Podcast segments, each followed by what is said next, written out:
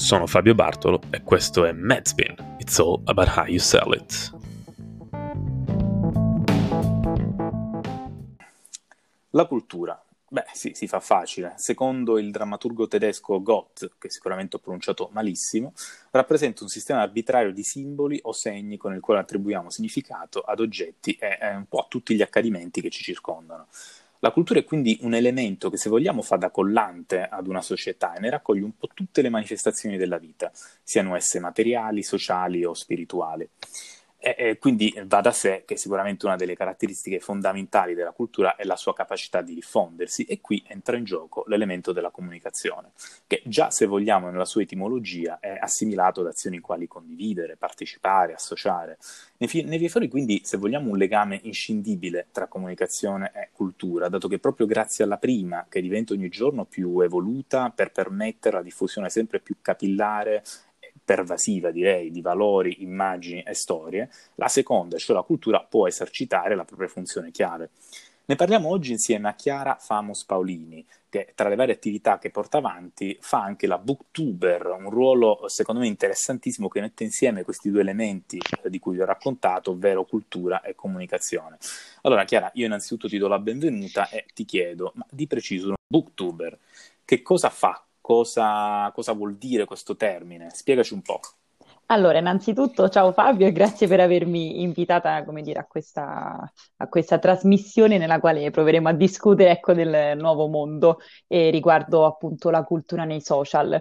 Allora, booktuber essenzialmente possiamo definirli come delle persone eh, che cercano di diffondere la cultura legata prettamente, in questo caso, ai libri, attraverso dei canali video, come essere appunto piatta- come può essere appunto la piattaforma YouTube.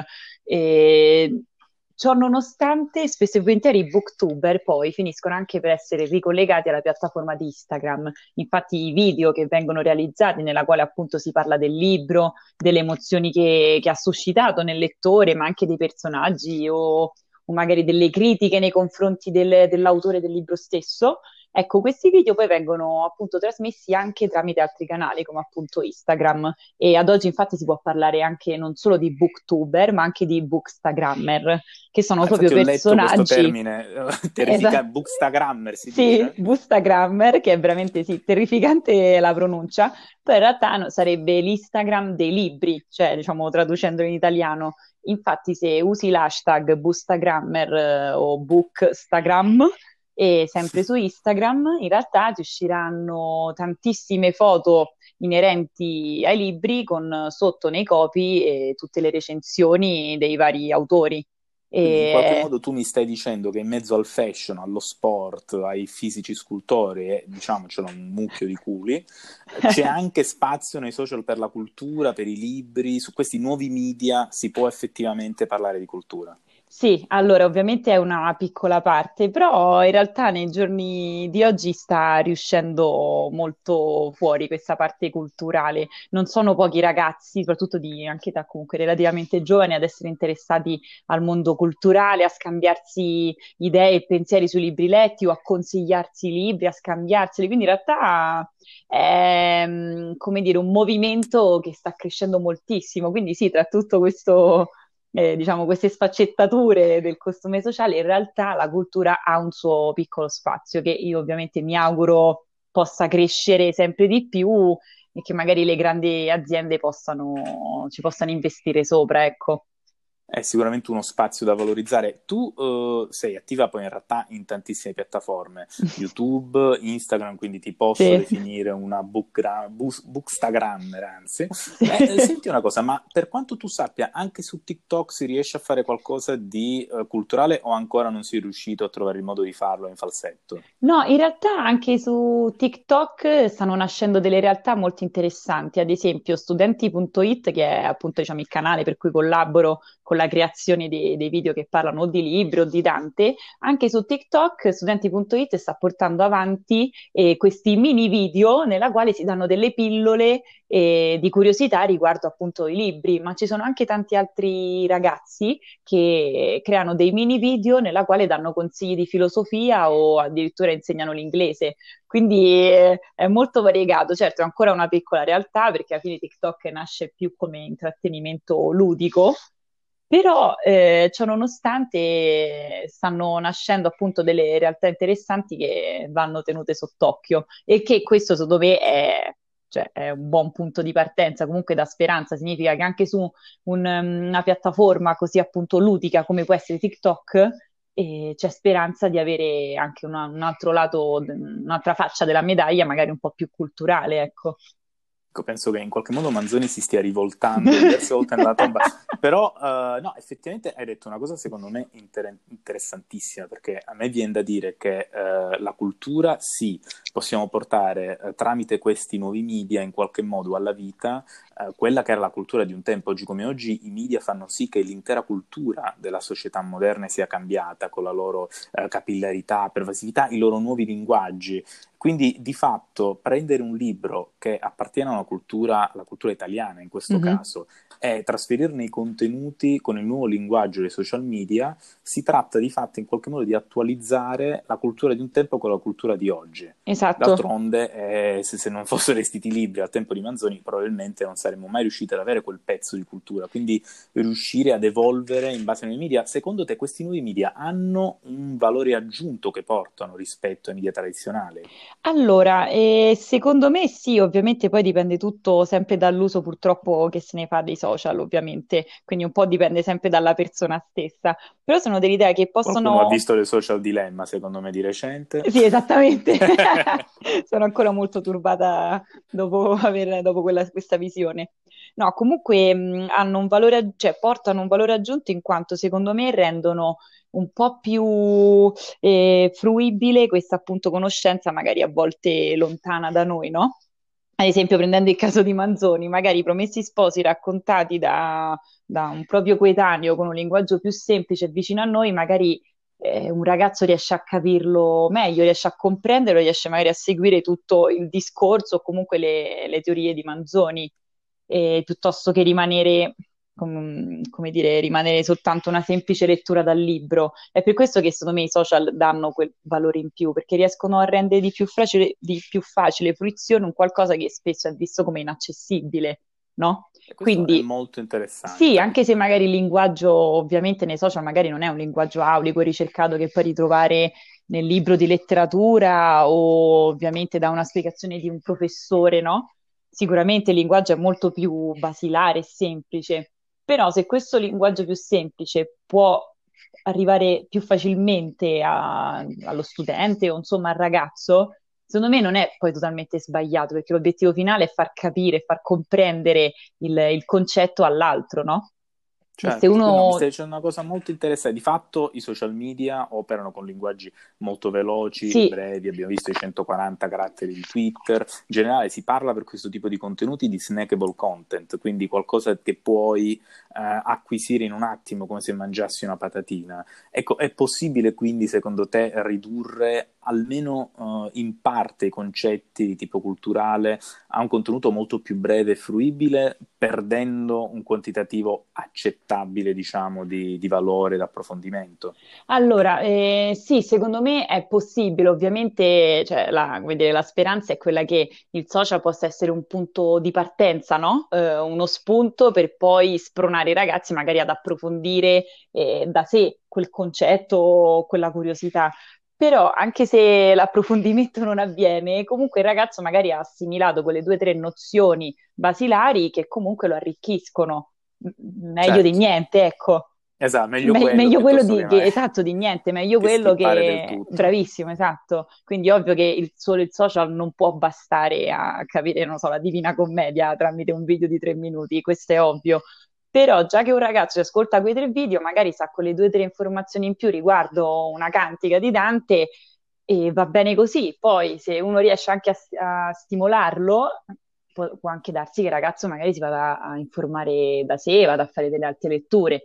Se ciò non avviene, almeno due cose le sa, ecco. Almeno ci abbiamo provato. ci abbiamo provato quantomeno, quantomeno ci ho visto un provato. po' dei tuoi video. No, io ho visto un po' dei tuoi video e devo dire che eh, sono molto belli e soprattutto mi chiedo dove eri quando facevo lo studente perché sono poi molto pratici da, da seguire, durano pochi minuti e ti danno un ottimo senso eh, di quello che è il contenuto di un libro, magari anche complessi. Invece ai miei tempi era molto più difficile riuscire a trovare questi riassunti e alle volte erano addirittura più complicati del libro stesso. Quindi esatto. a un certo punto dice, vabbè, leggo, leggo il libro di testo.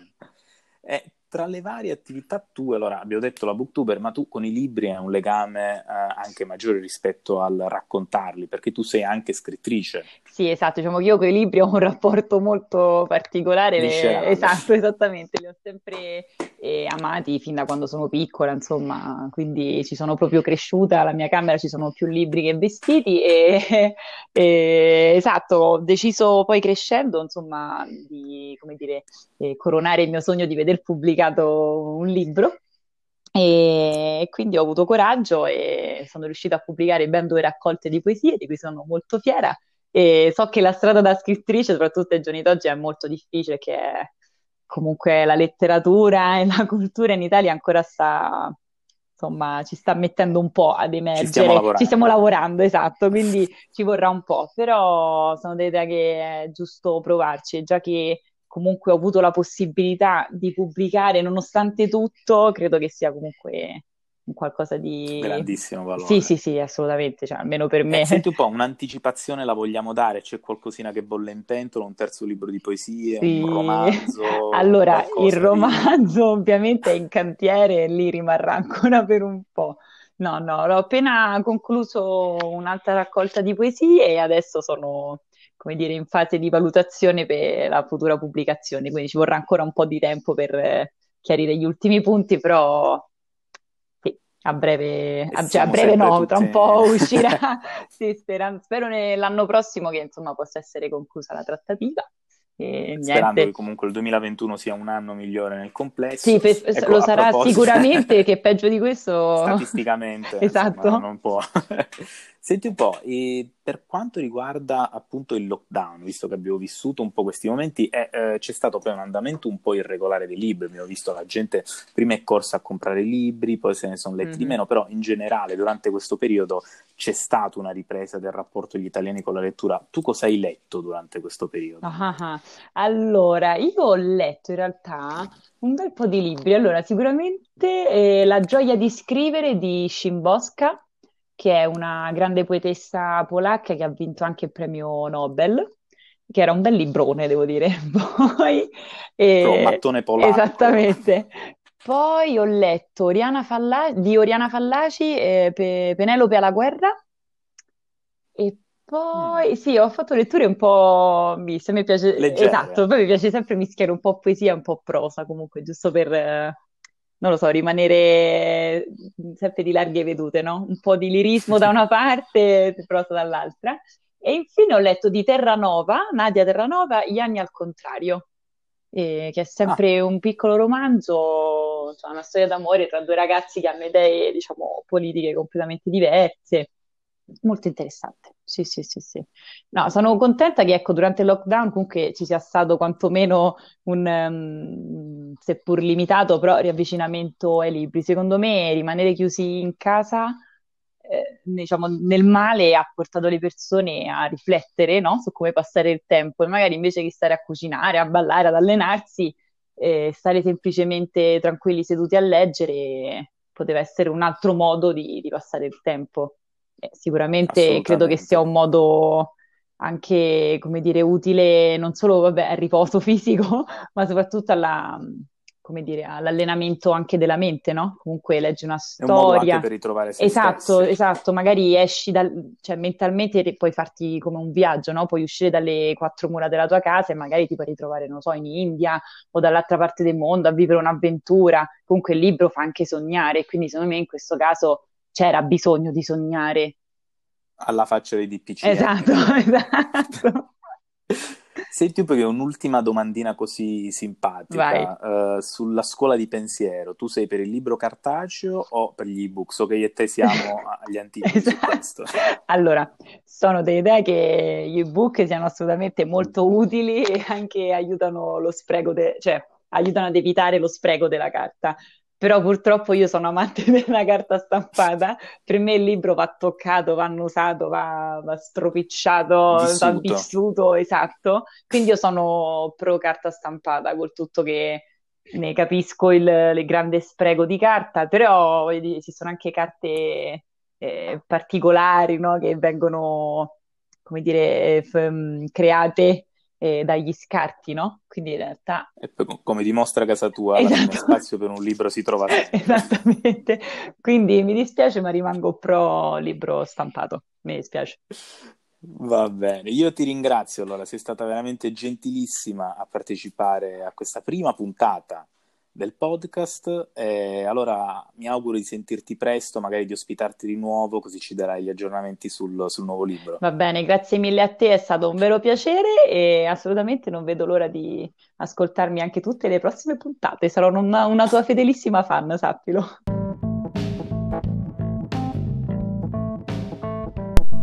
E allora un grazie a tutti voi amici per aver ascoltato Medspin, It's All About How You Sell It, il mio programma in collaborazione con 20 blog che potrete seguire su tutte le principali piattaforme di distribuzione online. Alla prossima!